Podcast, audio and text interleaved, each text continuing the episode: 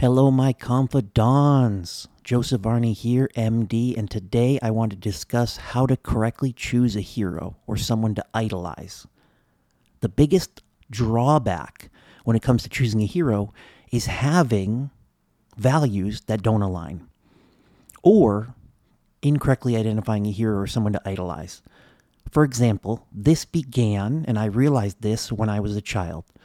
So, growing up, I was always heavily into football. And my favorite football player was Brian Urlacher, and my second favorite football player was Lance Briggs. And they both played linebacker. When I got old enough to join football, I played left guard and nose tackle. When I would watch the games, I'd be watching the quarterback and I would be watching Brian Urlacher and Lance Briggs on defense. The biggest thing that I learned, though, is that if I wanted to become better at my positions, I had to idolize someone who was doing my positions. So, with my favorite team being the Chicago Bears, my favorite players quickly became Olin Kreutz and Ruben Brown. They were on the offensive line. So every single snap, I would watch Ruben Brown, the guard. I would watch if he pulled. I would watch how he blocked. I'd watch how he pass blocked. I'd watch how wide his stance was. This allowed me to become an all star guard, was just idolizing the correct person. Now, it's okay to change heroes as you evolve.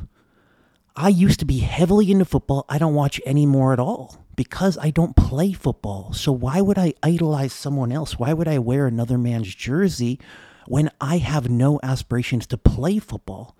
To me, it's a waste of time. If you enjoy it and it's your favorite pastime, I'm not knocking you. I'm just telling you what I do. Okay? The one time that I tried to watch football in the last, I don't know how many years, I had an assignment due on Monday and it was the Super Bowl with the Broncos and the Carolina Panthers.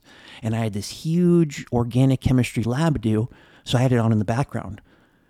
But outside of that, I don't play anymore, so I'm not going to invest any of my time and energy into watching or keeping track of who's playing, who's the best now, how's the draft going, all of those things.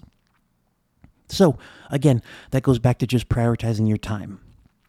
But one of the biggest drawbacks that I see is that people will choose someone, like I said, that has nothing in common with them. For example, let's talk about him, right? Donald Trump.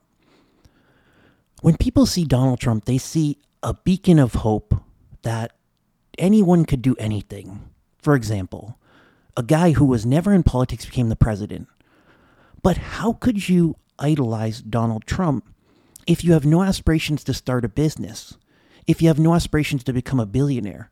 If you have no aspirations to become president?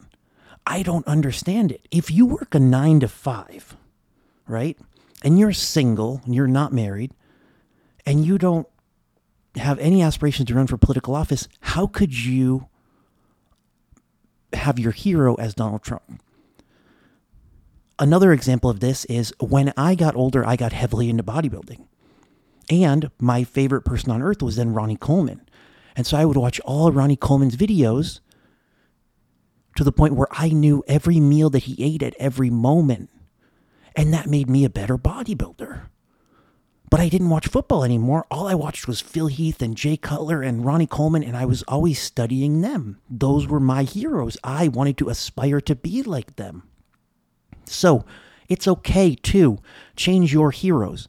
It's not okay to have a hero that doesn't have anything in common with you. Oh, my hero is, you know, Andrew Tate, for example. Let's just say your hero is Andrew Tate, right? Do you want to have $500 million? Do you want to sleep with a thousand girls? Do you want to have fast cars and shiny watches? For me, I'm not a materialistic guy. I don't see the value in having a $250,000 watch. Now, mind you, I'm not a millionaire, so I can't tell you that that won't change in the future, but I am very non materialistic. I don't drink, I don't smoke. So, again, with the last video when I discussed the 5% thing, maybe some of the things he said resonated with me, but a lot of it doesn't. Donald Trump, again, some of the things becoming a billionaire, that resonates with me. Everything else doesn't. So, really wisely choose your heroes. Make sure that they're people who have like interests that you do. Now, my heroes are currently Russell Brunson and one doctor who I work with because he's a family man. He's well off. He writes a lot of papers. And to me, that's super important. So, you guys, do not waste your time idolizing someone incorrectly who does not have the same core values that you do. Be willing to change your heroes. If I see a guy and he goes, "Oh my my uh my hero's Joe Namath," why would your hero be Joe Namath if you don't play quarterback? If you don't plan to join the Hall of Fame someday. It just never made any sense to me. And I think that that's one of the big hindrances is that we idolize influencers who we don't shoot videos or content. We just idolize someone who does nothing that we do. So make sure that they align with your core values. Make sure that they align with where you're going. And like I said in football, I also played nose tackle on defense. I loved Vince Wilfork.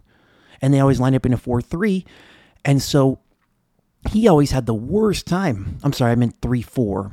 He always had the worst time. It looked like he was always double teamed. And when I played football, I was always double teamed. And I was the strongest guy on the team. And I won the Defensive Player of the Year.